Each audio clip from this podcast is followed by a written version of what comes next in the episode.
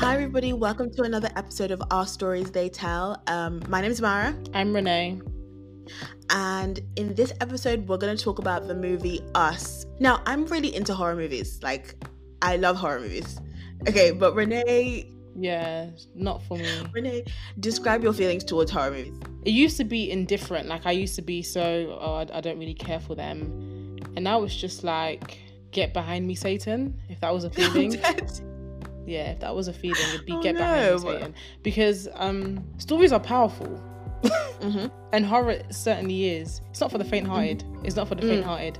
Um, It's not. but I like thrillers. I do like a good thriller, and sometimes like films like this, like Us, kind of Mhm. dance between horror and thriller.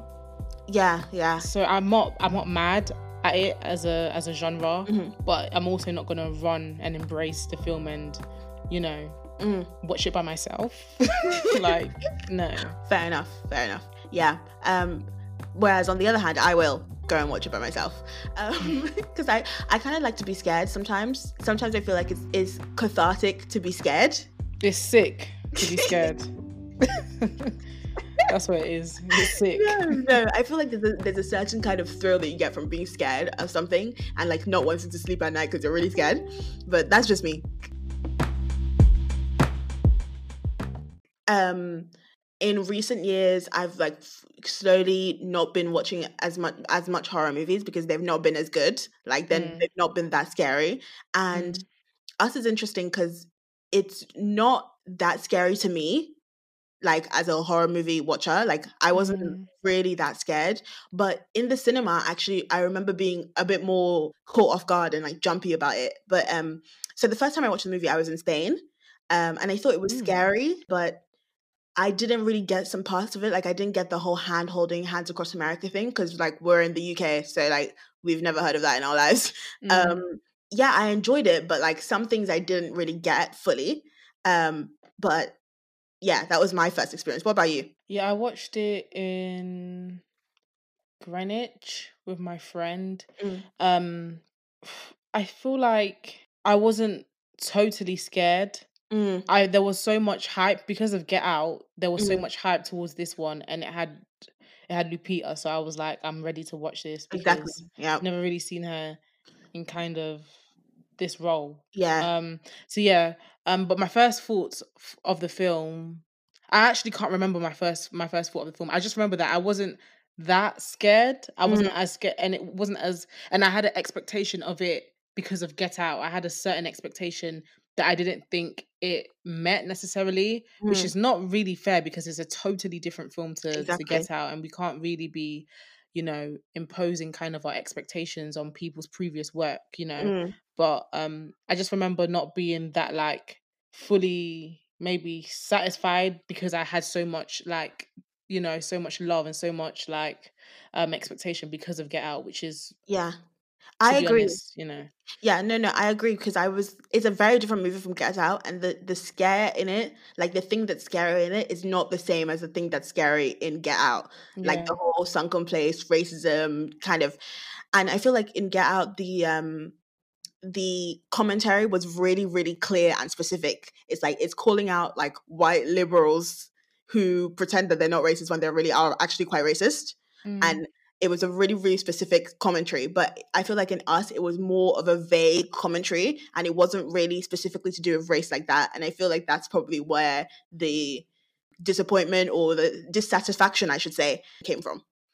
Yeah but then again i like that as well. I like now thinking about it now. Maybe when i first watched it i wasn't really um ha- i wasn't sharing these thoughts but now thinking about it now i like that it didn't really have anything to do about explicit racism or Mm. didn't it wasn't another replica of, of get out um it actually looked into more complex issues within like the wider scale of race and you know politics and Mhm. class and Mhm. power Mhm. so yeah i enjoyed that um but definitely i think you know as film watchers when you like a particular director um you you like you you i don't know you just have certain expectations and i don't think that's necessarily healthy or not even healthy that's a bit dramatic but it's not good to have like if someone was asking me, well, was basing my future films on the works I've done before, it would be kind of annoying. I'm like, Mm. let this film live in the present moment, and It's true. you know, Yeah. you know, Yeah. yeah.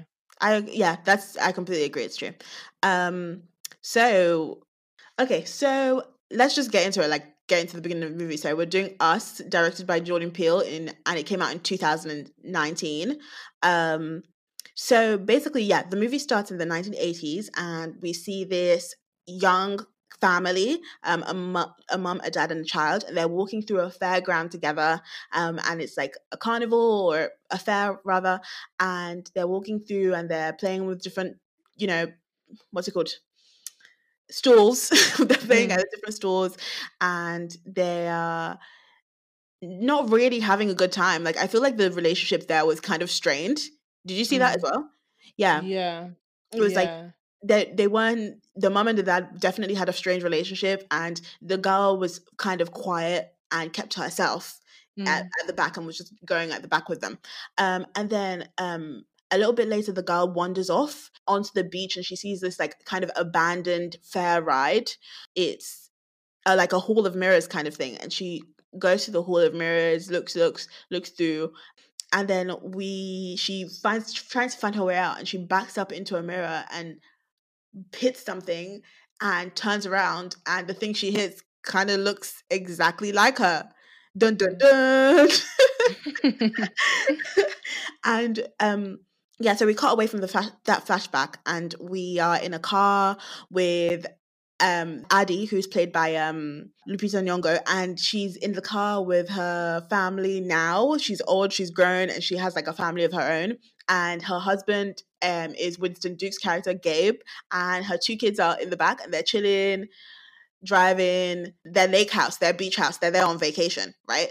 Um and then I feel like the first thing that struck me immediately is the the complexions of the characters wow. Okay, go on. well, they're all the same. There's all the same skin tone range, and uh, we thank God. oh, we thank God. I was like, thank God! Like immediately. thank God. Um, I think we talked about this in our other episode, but like, um, the colorism in the skin tone ranges that they pick for certain actors and actresses is just so overt sometimes. Like there has to be a dark skinned dad, a light skinned mom, and then a light skinned daughter and a maybe medium toned son. That is literally the script, and I don't know. well, I know why. It's Scary. literally scary.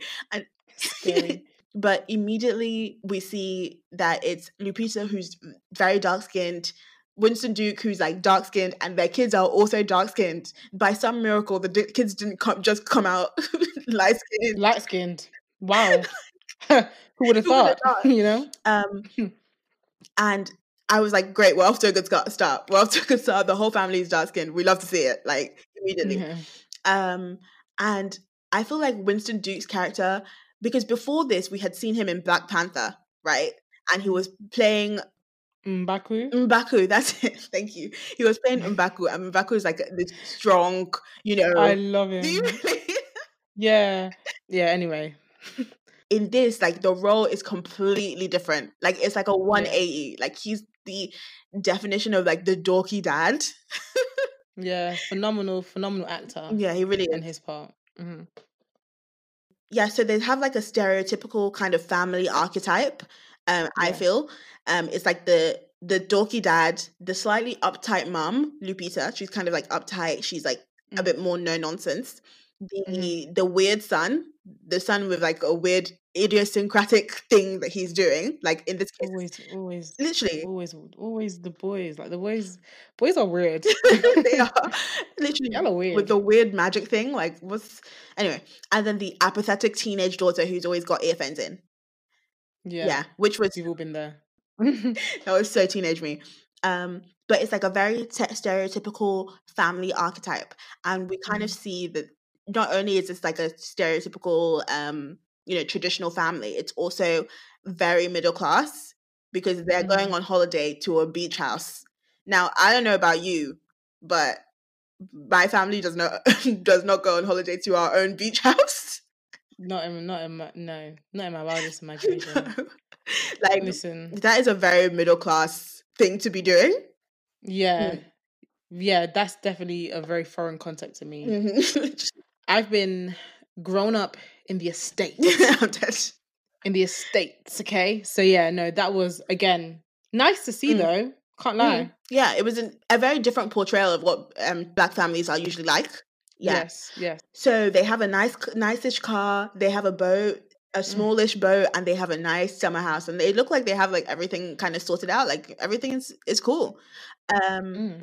Except for the fact that in the car ride, you know, Adelaide just was not dancing to the beat of the song correctly. she wasn't. Like she wasn't. She wasn't. And I, I thought that I was bugging Really? when but then when I went to search it up and it was an intentional thing that um her character done because I think I was watching an interview with Lupita about the Mm. film and it's those nuances the fact that you know black people have rhythm we're, we're typically known to have Mhm. rhythm and if you notice in the film sis is clapping off beat Is it? She was like snapping, wasn't she? So it's like snapping with her. son. yeah Was it offbeat? I didn't even catch that. it was off beat. and yeah and I, and I thought I was bugging but then when she said in the interview that that was intentional I said wow wow. so we even start to see that, you know, those those little nuances about her character that not everything is all right, man. She's all left. Yeah. She's all left. You know? That is crazy. But yeah. And that kind of fits Mhm. with the the the twist that's coming eventually in the end, Yeah. doesn't it?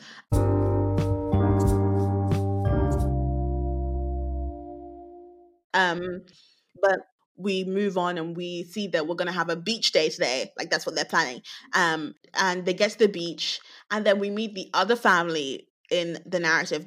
Um, and this is the Tyler family, and it's two twins. They're a white family, okay, and it's two twin girls and and their mom and their dad. Um, and they hang out together. This um, and immediately we kind of see like a contrast between them because even though Addie and Gabe are comfortably middle class, they are still not as middle class as this white family, right? Mm. This white family has a nicer car. They have like a nicer boat, which we see later, and they have like a nicer beach house. Have Mm. everything they have, but nicer. And I Mm. think that was an interesting commentary on like so even if you work the same job as your white counterpart, there's still systematic problems that means that you won't be afforded the same things that he has. You might have it, but like to a lesser extent. It's like an inequality within an ine- inequality. Does that make sense? Yeah. No, that makes total sense. I think yeah, we I think we see it um not just in class systems, but like you said, in everything. So for example, you know, you might be a CEO of a company, um, and a company that's doing just as well as your white counterpart's company, but there's always gonna be that kind of thing where you're never really there's always going to be a level of inequality there whether you're ceo whether you're whatever but like you're, there's always going to be a level of inequality that's just not just based on the the thriving of the business but because of the color of your Mhm. skin um so yeah that's a good observation as well to make about inequality within inequality Yeah. Thank you. um, Yeah, so so their son Jason, you know, he he's a wanderer, he's a weird kid. So he wanders off and he wanders towards the same fun house that Lupita got lost in 30 years ago. And he comes across this guy that's like standing with his arms outstretched. There's like blood dripping from his hands. Meanwhile, Lupita's character is having like a nervous breakdown trying to find her son. She's like, Where's he gone? Where's he gone? And he comes back and she, she's like, You should you never do that. Never go away like that. Why would you do that? And she's freaking out. But they go back home and Lupita's still freaking out, but everybody else is kind of chilled out and, you know, going to bed and wrapping things up for the day. Addie tells Gabe the full story about what happened in that funhouse. Like she said, she was down there and she saw herself. It looked exactly like her. It wasn't a mirror. She saw a girl that looked exactly like her down there. And she's like, every time I'm in this place, I feel like she's near or she's close. She's she's she's around the corner. She's and I feel like she's coming closer because they'd been they had been a couple of coincidences throughout the film. So like the Mm. Jeremiah eleven eleven, the the Hall of Mirrors that said "Find yourself inside," um, and the twins, the a set of twins. There were two spiders, just a lot of doubles, twos, twos, twos. Um, and she's like duality duality exactly, and she feels like Mm. sh- she's getting closer. Um, Mm. and Gabe is like apathetic. He's like, "Oh, you know, you you woman with your woman things." like he was he was really brushing her off. Like he was like, "There's it's fine, don't worry. You're just like you know a uptight wife, preoccupied mother kind of thing." It turns out Addie was right because a few minutes later, they go into the sitting room and Jason informs them that there's a family on our driveway. And lo and behold, they look outside and there's a family dressed in red, holding hands outside their driveway. And God forbid. Addie immediately calls the police, right? And Mm. Gabe grabs a baseball bat, goes outside and tries to talk to them. Family disperses and runs around the Oh. side of the house. And the main big, you know, one in the family walks up to the door and tries to hit, hit down the door like um but eventually they're kind of all corralled into the um sitting room and they see that the people that were trying to get them were them. They're like it's us and it's Mm. it's identical copies of them right? Yeah that's what happens. Yeah, the the the tethered. the tethered exactly the tethered and they look exactly like them but just slightly less kempt. Yeah, just basically malicious, scary, scary versions creepy, like any adjectives you can find that is negative version of creepy them. versions of themselves exactly. Um they look like versions of themselves that have been living underground.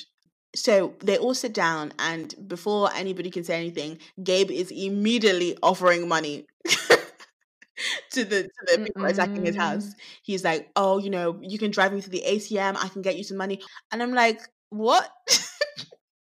It made Mm. no sense because people that look exactly like you why would they want your be here for your money Yeah, first of all, it's like you've got someone that you've got a doppelganger in front of you. like, yeah why are you not on your knees weeping to God and praying? Because first of all, this is of this is not of flesh and blood. Like where we what we're doing. And second of all, yeah, that's a very interesting comment that Jordan Peele was trying to make about um middle class. Mhm. Um the middle class kind of privileges and stuff, which is I didn't clock until um I watched a couple of videos and I started seeing reviews. I was like, no, like he's just trying to fight, like he's scared. But no, it was really interesting what Jordan Peele was trying to say through that bribery of money. Like, hey, I've got money. Mhm.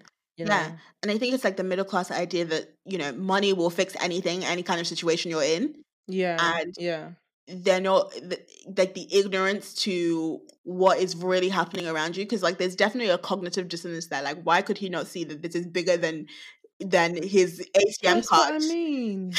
Best believe I would be, I would be on my knees. Mhm. Like, I, I wouldn't even be. Less number one, someone's invading in your house. That's scary. Exactly. Number one.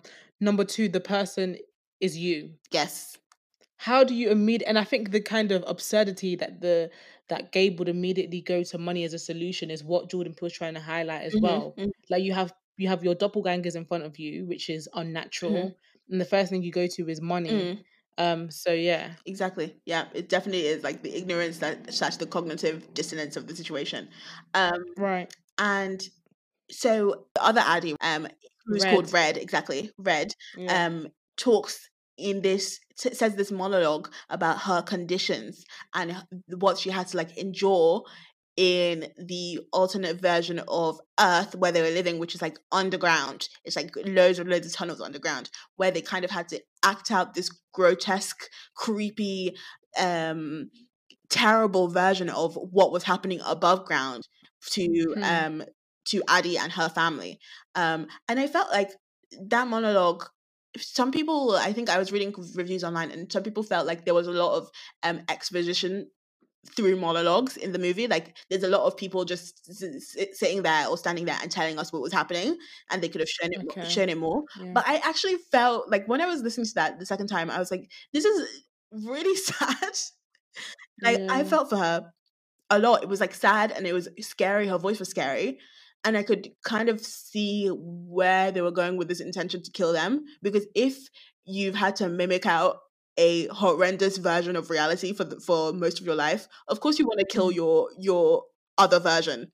I think just as an interesting observation that I don't really see black women be anything other than victims in horror films. I I haven't I don't have a broad range of horror films, mm. so I'm speaking on on what I do know. So I don't want to speak. I'm speaking generally. I don't want to speak ignorantly, but with the, a lot of the films that I watch, it's always either um the black woman and her family they're vulnerable or she's just vulnerable or she's the first one to die because you know that whole thing black people mm-hmm, are always the 1st mm-hmm. people to mm-hmm. die so to see a black woman and just a black family actually in general adopt that role of a villain and then have their the the victims be um a black family as well so having them play both roles mm-hmm. both sides was really no, nothing I've ever seen before. So it's really refreshing exactly. to see. Yeah, it's true. Yeah. It's definitely a subversion of horror tropes. I mean, I can tell you, I've watched a lot of horror movies, and yes, yeah. the black the black friend, the black person is usually not a main character. Um, and the right. black person is usually there's a trope of them usually being the first one or one of the first to die. Um, and die, it's yeah. it's definitely an interesting subversion because he the the final girl is Addie, um, and the final family is like a black family. So not only is the final girl black, but the whole family survives at the end, and the, the whole family is black. So everybody that survives yeah. in this movie is is black, and the white family is the family that's killed off first. Jordan Peele is just so great in terms of how he packs everything in, but we'll get into that when we do like our final thoughts. Exactly, yeah. Um, but yeah, I thought that was interesting too, a very interesting like subversion of it. But I found the monologue that Red gave really quite sad. mm. Like she had no, she had none of the choices that. I mean, this is also speaking of the um, message of the of the thing, which is like kind of at its core about like oppression. Um, but she had none of the choices that Addie's character had, and everything she had was just forced on, upon mm-hmm. her. Like it was kind of it was it was sad to me. I don't know why i felt for her so badly the second time watching but yeah. um probably because i knew the twist um yeah and i think the, the but, voice can throw you off as well. Like the voice can throw you off to what she's actually saying. Like you're thinking raw like what's gonna happen next? Actually and you know us a lot of us as like watch film watchers and film lovers, especially in the horror and thriller genre, like we're just anticipating what's going next. So it can really go over your head the fact that this woman is talking about she's been through a system of oppression. Um, mm-hmm, mm-hmm. but definitely thinking like, "Wow, now she's ooh scary." You know, she what she gonna do? She yeah. gonna kill them? Like, but yeah, that's a good point to make about the fact that you actually felt emp- sympathy for her, opposed to mm. um fear. fear. Yeah, yeah, which is the first thing I felt. Mm. Um, but also, I wanted to talk about the um, controversy over Lupita's voice. Did you do you remember that? Yeah, there was a controversy because uh, because of, of the influence she got her voice from. A lot of people yeah. were trying to come for Lupita. Literally, Ugh. she based it. So she based. so if you don't know, um, so she based the voice over a real real life condition. Mm-hmm. Um, well, she partially based, based the voice over a real life condition that can happen to mm-hmm. people. Mm-hmm. And she got a lot of backlash for this, which she later apologized for, um, saying that, you know, she shouldn't, this shouldn't be a thing in horror movies to always take the, um, to take actual illnesses and make them into, into something scary and things like that. Mm-hmm. And it was just like, okay, valid point, right? Mm-hmm. We shouldn't be putting real illnesses and things like that in horror movies mm. because you you're immediately creating a stigma. But white actors have been doing this for years and they win Oscars. Mm, so wow. just when they decide to, that this is an issue for them, it's always so selective. Mm. Like it's mm. so frustrating. Like, okay, she shouldn't have done that, and definitely she should have apologized and stuff like that. I definitely think that it creates stigmas to do this. Mm. But like, why is it now that you guys are angry? mm. Yeah, I yeah, I just didn't like the way they were the approaching it. Um, well, like the way they were coming for her because it's a thing that you've said. It's been we've been doing that. So yeah, your point about how was selective is very very true. Obviously, this one is specifically pertaining to people who um have suffered from that condition. So this is a bit sensitive, and I, I completely mm-hmm. understand. I don't agree with with mm-hmm. you know, but I do think that yeah. can we if we're gonna speak about that, let's let's let's let's really call out everything because it's not when a black actress is doing it that you should be exactly. it should be a problem. That, that's my main gripe. Exactly. Yeah. Literally. Like why is it why is it now? Like I've and the Joker movie just came out. Like well, it didn't just came out come out, but it came out last year. The Joker movie, and he based his um you know laugh in it his condition over off a real condition, I believe. Yeah. Um, but you know they call it method acting and like you know he's bringing nuance to the character etc etc and i'm like guys, it can't just be one way for us and then another way for the rest of you.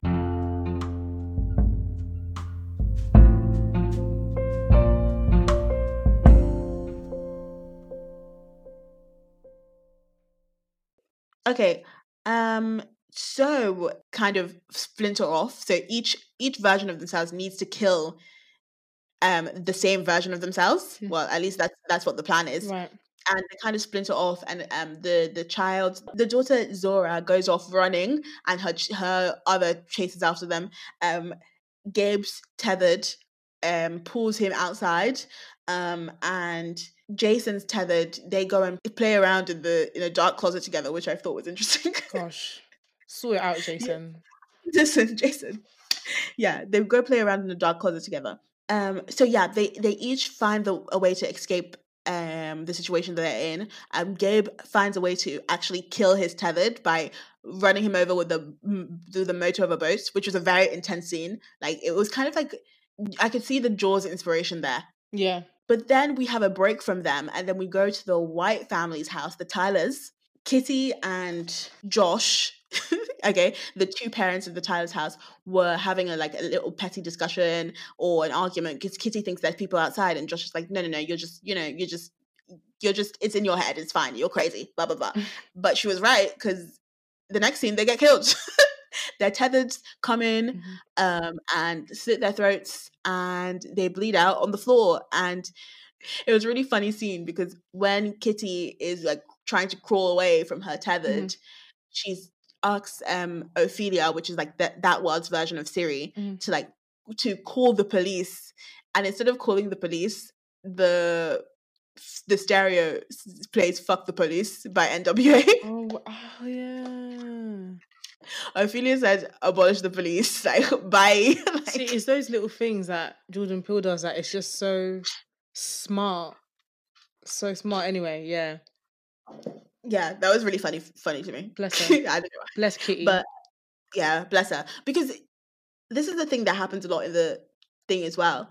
Um, the women and their intuitions are right. Mm. Wow, And- yeah, yeah. Like, and I feel like a lot in a, a lot of horror movies, there's a final girl, but she doesn't really have that much intuition about the whole situation. Like everything kind of gets sprung up on her. She doesn't know what's happening. She doesn't have kind of like an awareness. Mhm. But like Lupita knows what's happening Right. immediately from the jump and she recognizes all of the the the coincidences and stuff Mhm. and kitty also is like you know this is happening i'm not crazy she has like this this intuition that things things are happening and her husband doesn't believe her Mm. and that's a trend too like the women are right but the husbands don't believe them Fam, that's that's that's real life. literally it's so real real life. it is so real it's true so the wilsons arrive at the um the other family's house and immediately addie is kidnapped by um one of the the Tylers, the, the tethered of the Tylers, and she's taken up into the room, and she is like chained to the bed by um Kitty's tethered version. Mm. Um, and then the kids have to go in and like rescue their mum Mm. Um, and they go up the stair- stairs and they kind of find each twin and then hit them over the he- head with golf clubs and defeat one- each one one by one. Mhm. And Zora gets to one twin and like hits her over the head once with the club, and then repeatedly hits her over the head in like one of a, a really gory scene in the movie Mm. where like blood is splattering everywhere and she's just going for it with the with the golf club Mm. and i think that like draws parallels between how we're not sure who is actually the the morally right person in, the movie. Right. like why is she going that crazy please? Yeah, the one hit was enough, Zora, babe. what? The one would have done. literally. And the the the um the tethered version of the twin is like screaming underneath her and she's like just keeps on going and keeps on hitting her until she like she's like quiet. And i'm like rah like if you never killed someone before i don't know if i'd be going that crazy. Yeah, like, and I think it shows that even the ideal family, they're not ideal. Like, there's Mm. always something about someone. There isn't this perfect, happy-go-lucky family that um exists. They have, they have. That's the thing because you know the the whole fact of them being a tethered version of themselves is that the suppressed concealed aspects of their personalities that is not in full display um, is being shown, is being reflected, and in this kind of tense moment of survival of the fittest and stuff like that, we Mm. start seeing those kind of um Morally twisted you know, twisted things coming out. Yeah, Exactly, exactly. yeah. Um, yeah, exactly. That's literally what I think too. So Addie's chained up in um Kitty's bedroom, and tethered Kitty is there, and she's playing with Kitty's real makeup. And this is obviously the first time she's actually seen real makeup, but she's obviously acted out the process of making of doing makeup a thousand times because you know that's Mm. what the tether did. And um it was like she looks so happy doing Mm. it, and we hear outside Gabe killing her husband, like her tethered husband, Mm. and she like pretends to scream and pretends to cry, which I thought was really creepy. Like just her screaming, like pretending to be really, really sad that her husband is dying, and then Mm. laughing afterwards. yeah that is that was and i didn't really get what what that was about um I, if i was to stretch it i would think that because kitty i believe she's been in a marriage that is not successful maybe some tension some brokenness in it but obviously on the surface level she wants to display that she li- she has a happy and healthy marriage um and Mm. obviously kitty's tethered version is a more realistic but wicked version of herself right and so Mm. this kind of pretense and performance about crying and then laughing and then crying and all that stuff um, is showing that Kitty doesn't really care about her husband in a real life. She doesn't really Mm. care about her her husband. You know, you put this pretense like, oh no, you know, this is my family and this is my Yeah. husband, and you know, we're so devoted to each other and da, da, da. um. But then when it, when worse comes to worse and your husband's literally being battered and bruised, like man doesn't care. like this is just trying to put some makeup on. So I think it kind of Yeah. plays to the point of this pretense we put on about our loved ones and about our family and the attitudes we have towards them when it's like low key we hate them. You know what I mean? Mm. Um so if I was to stretch, I could have made do you know what? I still think I would get a, a good grade in that stretch because that is a No, I, I that wasn't that definitely wasn't my interpretation, but I like that What was yours? Like it's, mine was basically, I thought she was so used to performing as Kitty that she just like you know inherently just um clicked back into what Kitty would have done in that moment, and then like cried, like silently cried because she thought that's what real Kitty would have done.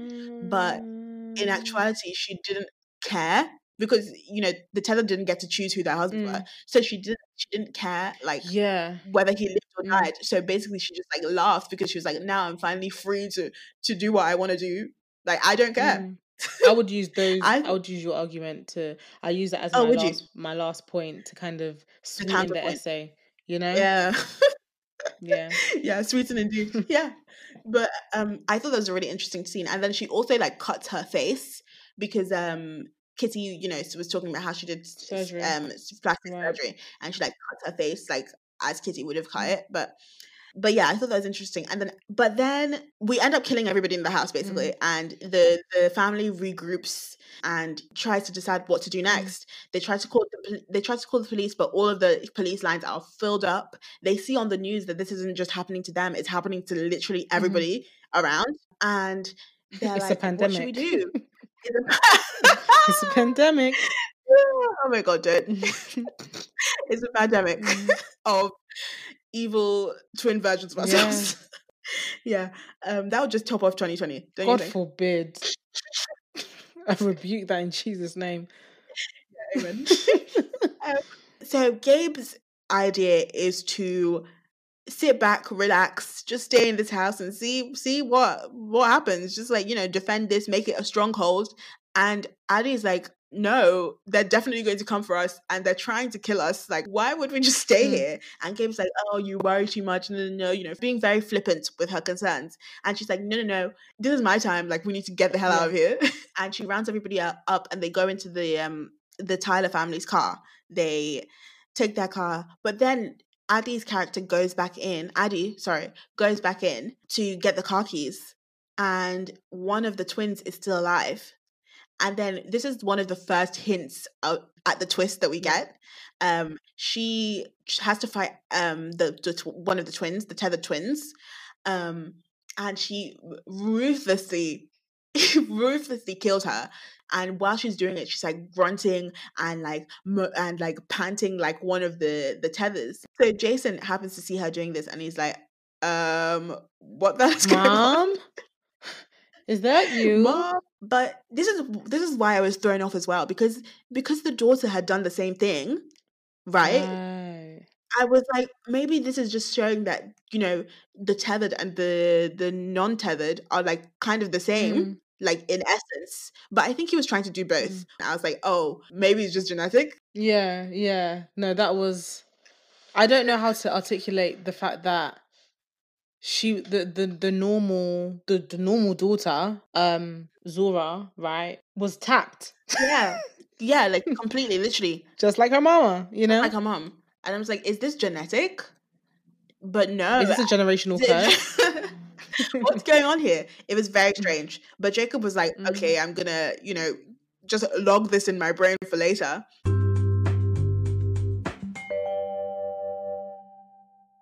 Take off by the um, they take off down the road and they see Zora's evil twin or tethered rather, and um, she's Mm. standing in the road and she manages to get onto the car and um, hang onto the car as they're driving, and they end up throwing her off and killing her. And Addie goes out to see whether she's dead for real. She sees that she's still alive, but she's completely like mangled in this tree.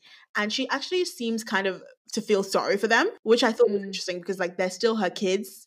Well, they still look Mm. like her kids, even though you know they're Mm. evil tethered versions. Um, and also Mm. with the twist that comes at the end, it could have easily been her kid. Right. Yeah. So this Yeah. make sense, but I was like, that's an interesting element because it It's not as easy as survival of the fittest, right? exactly, yeah, exactly. Yeah. Right. So um at this point they drive towards the towards the beach and they see that everybody all of the tethered people are like holding hands for some reason and they're Mm. holding hands with each other and creating like a long chain in the beach. Um and they get stopped by a car on fire and it's like their car that's like burning up. And um Jason's tethered is there and he um is blocking the way. Jason uses the control trick that he had learned to lure the tether and push him into the fire. Um, but while doing this, he gets captured by Mm. Red. Red takes him down to the underground Mm. bit, and um, Addie jets off, and for some reason knows exactly where she's going.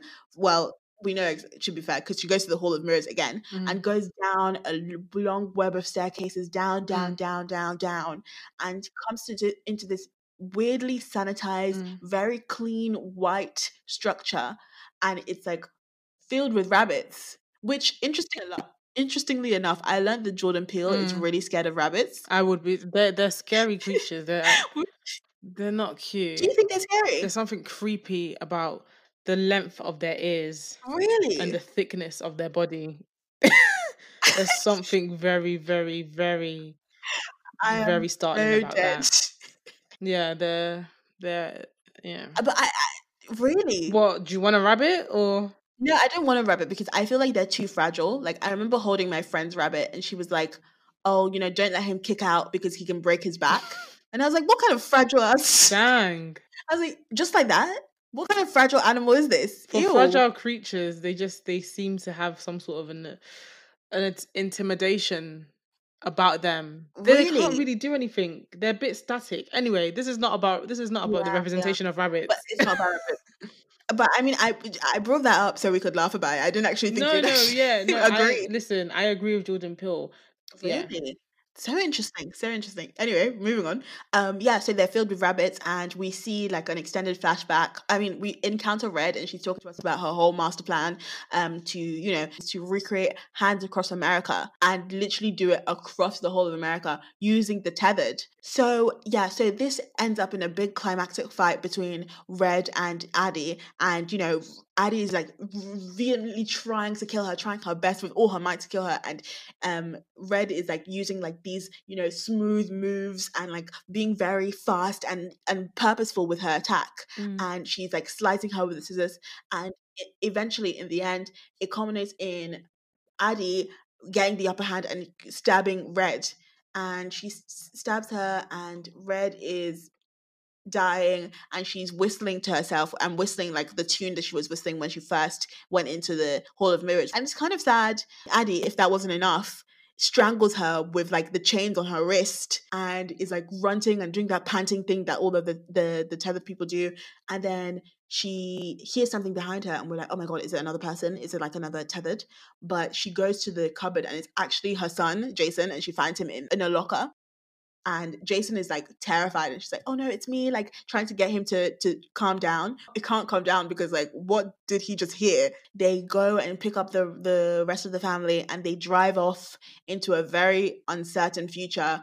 An uncertain future, and Jason is looking up at his mom, and his mom is looking down at him, and he like looks confused at this point they reveal that when she encountered they encountered each other that day in the hall of mirrors they switched places so red is actually the original mm-hmm. addie that was on the in the surface and addie is actually red and she, she strangled her chained her to the bed and switched places with her. And that is why addie couldn't talk in her youth. That is why um, she struggles to speak now sometimes. And that is why she's been grunting like a maniac when she's killed something. That's so it's so messed up. Like i don't have any mm. other words but it's so messed up. Like i just don't know mm. because throughout the film we've been allies with um the fake Addie. Like we've been allies with, and then yeah. it's like you throw this at us, but we still because we've you've you've put you just basically put us on this journey where we have a commitment and a devotion to Addie, and now you're trying to tell us that oh mm. that devotion is is false because she's not who she yeah. says she is. It's really really like it's so messed up because you're like, do I just give up my loyalty to this character that I've you know I've grown attached to, mm-hmm. or am I like no Bun Addie, man, she's a she's an op. I'm going to switch my side with red, which you can't because you just uh well, I don't know. It's based on okay, switch sides. Yeah. Did you? I mean, was it immediately? So when you first watched okay. it, was it immediately like, oh, rah, she's when immediately uh, the first time I watched it, I think I was more on the fence. I was like, oh, you know, it's tight, but like she gotta do what she gotta do. But I was like, no, but she's been dealt. Red has been dealt a very very shit hand. So how could I still be on Addie's side when she did this and etc. etc. But now I'm firmly on I'm firmly on red side. Yeah, you have to put you to really deep it. You have to put yourself in a position, like literally put yourself in that position. And if I was in that position, there's no way. Like, how, what kind of injustice is that? Nah, injustice of the highest degree. Yeah, it's crazy. The highest degree. Um, but especially, I feel like it's even worse because Red would have known because she was on the surface for, for uh, an amount of time she yeah. would have known what it would be like to have grown up like because the people on in the underground have never seen the surface so they don't know what they're missing out on but she knows oh no it's so bad when you really do um and jason looks and he looks like he knows addie looks at him and is like does a little smirk and Jason puts his mask down as if to protect himself from this woman who is actually like a horrible monster. Mm. Um, and then the movie ends. Ooh, Chile. Woo, Chile.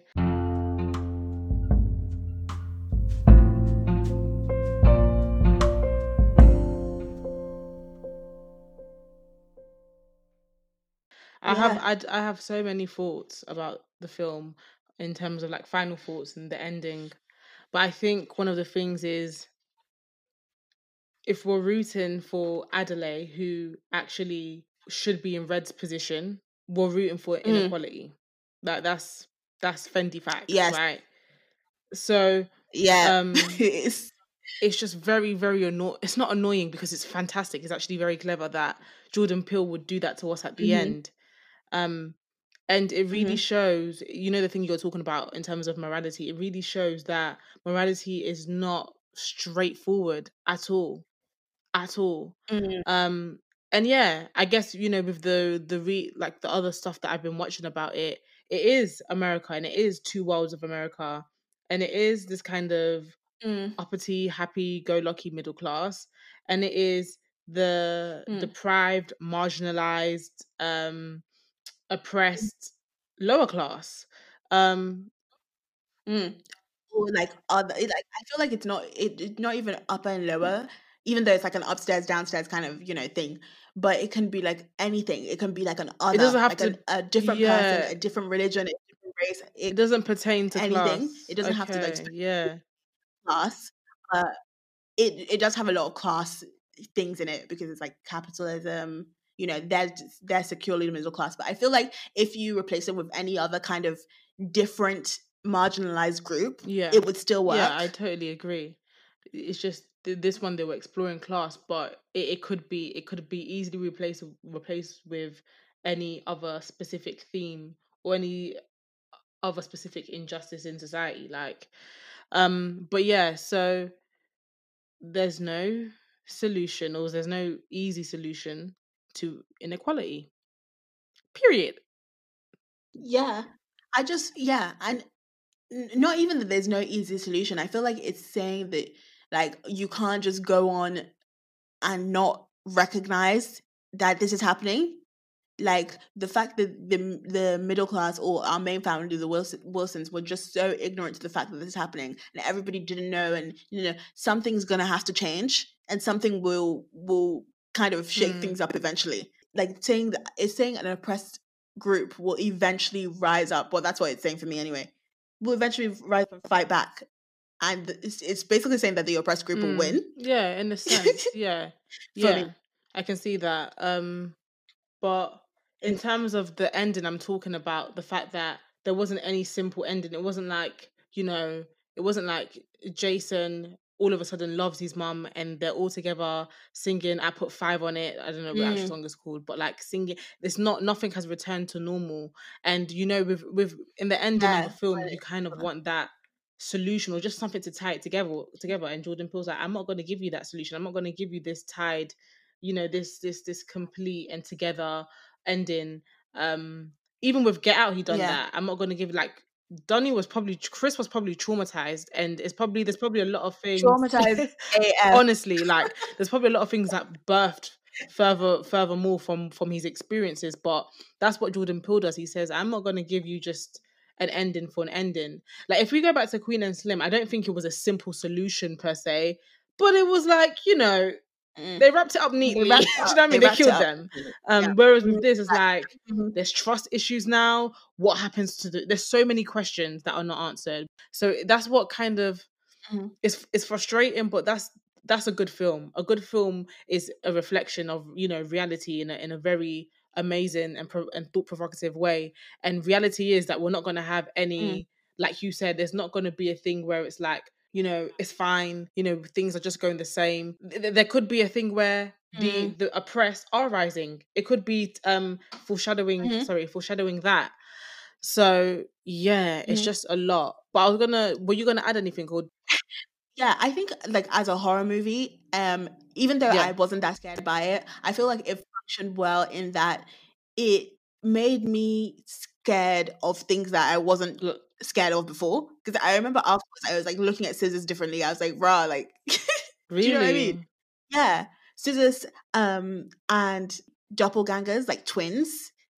Do you know what I mean? yeah being scared of like an uh, an exact copy of you kind of thing because Mhm. i remember wa- li- watching i watched some interviews with jordan peele and he was talking about how um he's always been scared of his own doppelganger because like imagine seeing someone that looks exactly like you like across the road bye and and instead of like looking shocked or confused like you are they like smile like knowingly like this is the scenario no he gave us. so and i was like that's so scary.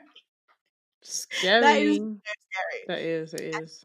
I feel like it functions well in that I was never really phased by seeing an exact copy of me, but now that I watch this movie, like I can see the concept and how that concept is scary. Mhm.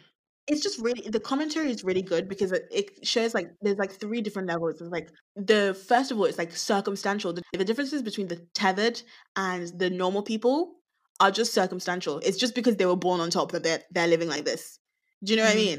So Yeah. it could have been any of them. Any of them could have been tethered. Any of them could have been um could have been underground could have been normal and Mhm. it kind of shows like within inequalities like it's circumstantial you you you were just born into this like yeah.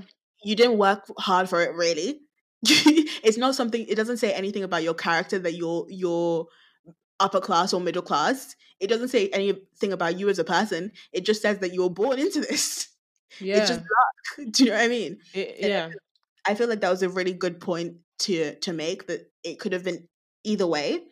Um yeah i get it like or yeah I- in terms of like in this context and just in life, like class is not a thing where it's like, do you know what I mean? Like, it's not a thing where it's like I choose to be upper class or I choose to be lower class. Mm. Um, but I think you know, if I was gonna give you a Rennae faith analysis on this, this is what I would say. This would be my essay. Okay. Right, let's let's give, yeah, let's do a short essay. It would be that Let me hear it. In in my humble opinion that um our class is has intention. I definitely don't think like you know we're plopped into this cl- i was plopped into working class for on any other reason i believe is intentional. Um i actually believe that people i, I don't want to say especially but i kind of want to say especially people with who have you know more privileges or who are in a middle class or upper class you have been i believe that you've been entrusted with the things that you have. Like you have you have you have privilege you have some sort of capital um Mm. and it's not something that you choose in in terms of the whole point of it being circumstantial. It's not something that you choose. It's, it's god it's something that that god has god has placed you in this class for a reason. And so i really feel like knowing that this is a circumstantial thing that you are in this class you kind of have no right to mistreat that that position that authority does that make sense like Mm. yeah, you know, I'm not saying that you should go and hide your class and start wearing rags. Do you know what I mean? But I'm definitely saying that you've been put in this position for a reason. I like it is m- both arguments that it is circumstantial because it's not your choice, but it is intentional from a faith perspective. And I really feel like you've been entrusted in this position. Don't like don't behave in such a way that is like I I made it myself. I don't know how to explain it, but like I I've it's through my liberty and my freedom that I'm in this class, which is a lot of the Mm. way I think a lot of us think. And even with working class, like I think like um again, like I'm not it, it can't be a thing where it's like, you know, oh it's it's it's a thing that's just I, I chose to be no one chooses to be in working class. If I had a choice, I would probably be in upper class with the Queen and them man, but we move. Mm. Um Yeah. I think my point, my, my what I'm trying to get at is that I believe that it's intentional the classes that we're in, but I also believe it's circumstantial in that we don't choose the class that we're meant to be in. Um, and if I was doing a faith analysis, that would be my thesis, and then I would unpack that. That's I don't know. That's an interesting notion, but I think like talking about the the film is definitely making a f- statement saying it's this is an arbitrary thing. Like, you know, being born into a middle class or a lower class family is an arbitrary thing. Mm. Like even in, in yeah, even in life, there's no guarantee that you will, you know, move up a class level. Do you know what I Mm. mean? I don't think it's the people that do end up, you know, becoming upper class from a lower class background is the a very very small minority and it's not it's not guaranteed and it doesn't really say anything about how hard you're working or how good of a person you've Oh, been in your life or anything like that. And i think that's what that's what the comment is when i say it's arbitrary. It's like even okay you've been born into a lower class family whether you think that's you know via god or, or whatever um but it doesn't mean it doesn't say anything about you as a person or your character just because you're upper class does not mean that you're better or your your ancestors were better or they pulled themselves off by their bootstraps and things like that because i feel like i feel like there's a there's sometimes there can be a especially via capitalism Mm. there can be a moral spin on your class identity Wow. right and it's just untrue it doesn't say anything about you your family your ancestors whether you were born on whatever ca- It's a myth. um class level it's a Yeah. myth yeah and i think that's what i'm he means and that's what i mean anyway by the arbitrariness of class Yeah, I like that point. um so Rennae what did you think about the film's representation of black women Yeah, I, I thought it was brilliant. Um Mm. the the film wasn't even and it's great when it's when it's films like that, films that don't specifically look at race and it's like um the the black the narrative is not fueled and the black woman's like character journey and, and, and story world is not fueled by her race or pertaining to her race. Mhm. It's just Mhm. um it, it, it explores many other things but in terms of um lupita's character red and um Addie, like I thought it was amazing because it's something I've never really seen on screen. Similar to our Mm. Queen and Slim episode when I've when when we're talking about her, like the nuances of um Queen's character. But yeah, the same here. Mm. But in a horror genre, which again to me, like you mentioned earlier about, you know, the films that you see, it's always the black person being killed first, is all is always like Mm-hmm. their vulnerability. So to see that um in Lupita's and to see Lupita play two roles as well. How like phenomenal was that? I know. oh my Like, god, we didn't even. You forget yeah, that it's not two different actresses. Like it's actually Lupita, exactly. and the amount of probably like Mm. work that she had to do to develop those both characters and to do those distinctions and and spec- specific specificities. Can't even say it. yeah, Yeah, like it's and the two voices and everything. Bro, like honestly, it's amazing. Um, I Mm. particularly enjoyed um seeing two just the complexity of of both characters. The fact that Mm. um the fact that I was really drawn and really committed into loving and being loyal to um Addie, um, who turns Mhm. out to actually be red.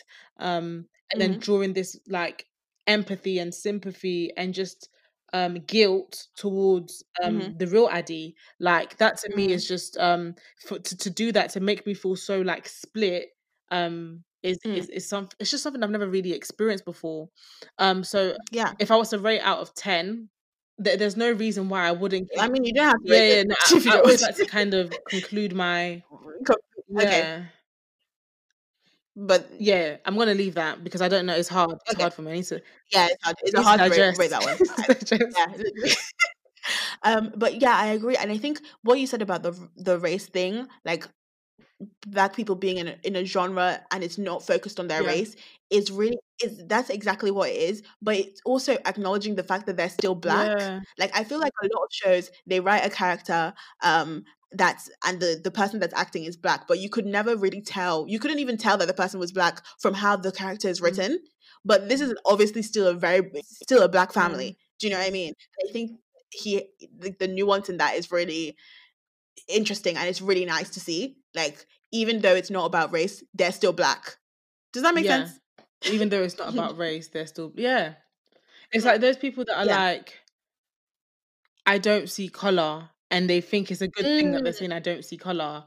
No, the whole point is to see color, but not to um see color and such discriminate right. Exactly. to hate. You know Yeah, see color because I was I will I'll be transparent if you don't see my color. Exactly. Um, oh my god, what a you word. know, doesn't make sense. It doesn't.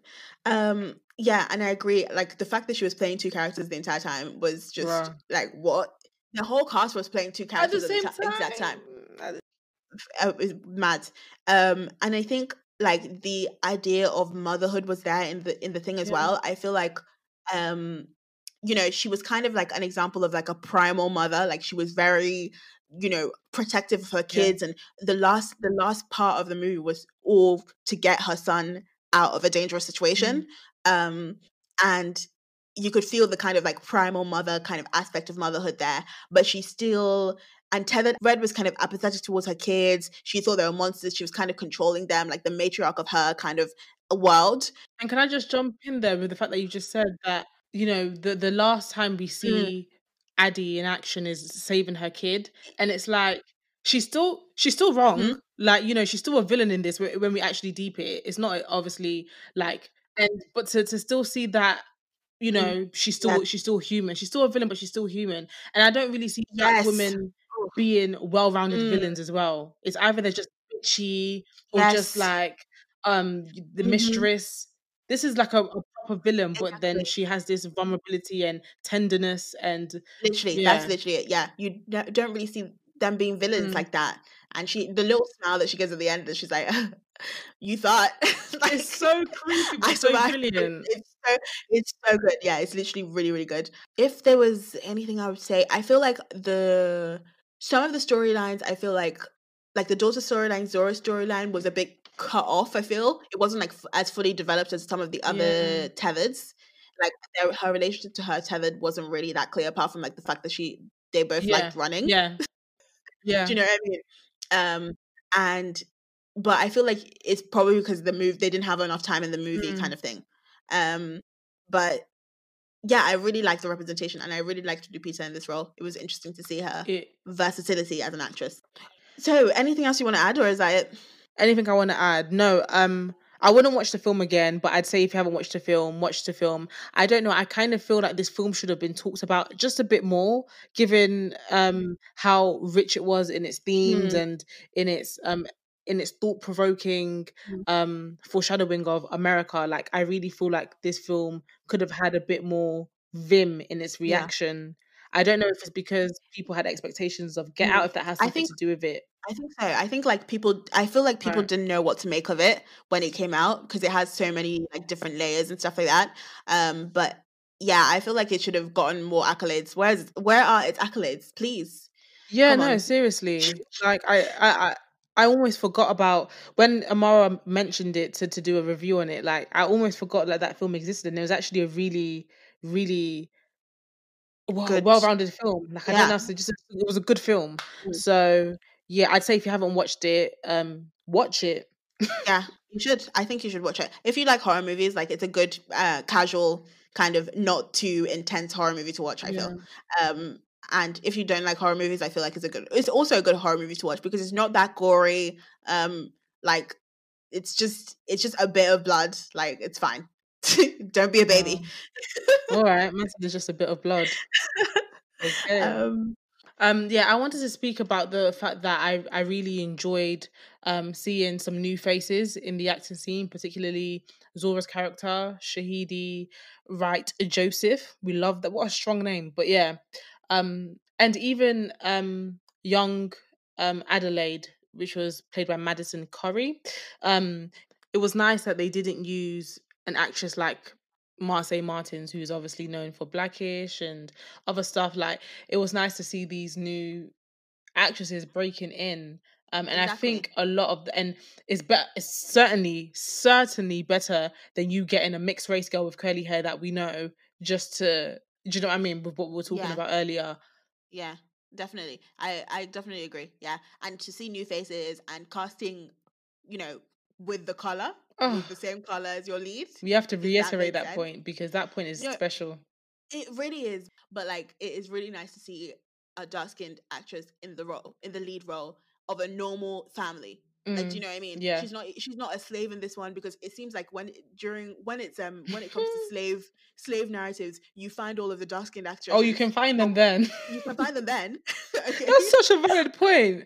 true. All the extras everywhere, uh-huh, everywhere. everybody- Suddenly, you can find there's an abundance of dark skin actresses. An but when it comes to normal, when it comes to normal, um, when it comes to normal everyday family sitcoms, there's, there's no dark skin actresses to be seen. Like suddenly, there's a sort shortage. Man said Do you know abundance. It's true though. It's so true. Come on. Hollywood Yeah. do better. Do better. But yeah, that's a good point. It's nice to see new faces, and it's nice to see you know different complexions. Okay, Mm-hmm. we'll keep on reiterating it until we we hear Yeah. bad news. Yeah. Damn.